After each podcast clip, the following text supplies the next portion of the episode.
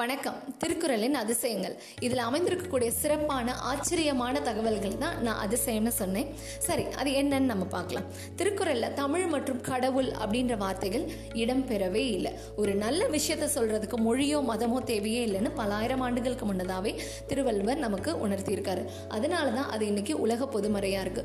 மேலும் இதை இருபத்தி ஆறு மொழிகளில் மொழிபெயர்த்திருக்காங்க.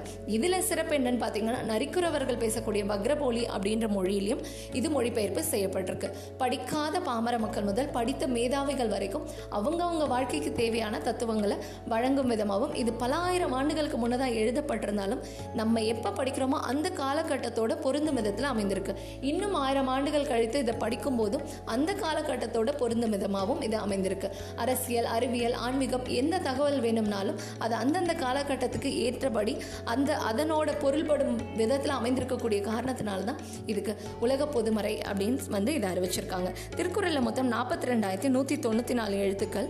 அதில் தமிழ் எழுத்துக்கள் இரநூத்தி நாற்பத்தி ஏழு முப்பத்தி ஏழு ம எழுத்துக்கள் மட்டும் இடம்பெறவே இல்லை. அதில் உயிர் எழுத்துக்களில் அவ் அப்படின்ற எழுத்து எங்கேயும் இடம்பெறவே இல்லை. திருக்குறளில் இடம்பெற்றிருக்கக்கூடிய இரு மலர்கள் அனிச்சம் குவலை இதில் இடம்பெற்றிருக்கக்கூடிய ஒரே பழம் நெருஞ்சி பழம். இதில் இடம்பெற்றிருக்கக்கூடிய ஒரே விதை குன்றி மணி விதை.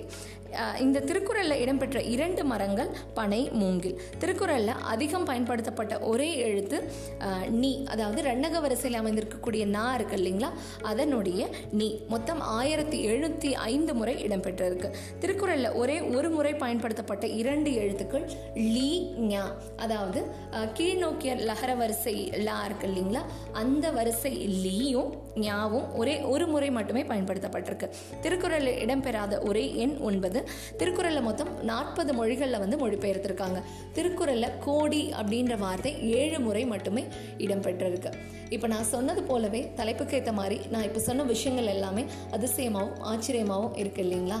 ஓகே. இந்த தகவல்கள் எல்லாருக்கும் பயனுள்ளதாக அமைந்திருக்கும்னு நம்புகிறேன் நன்றி.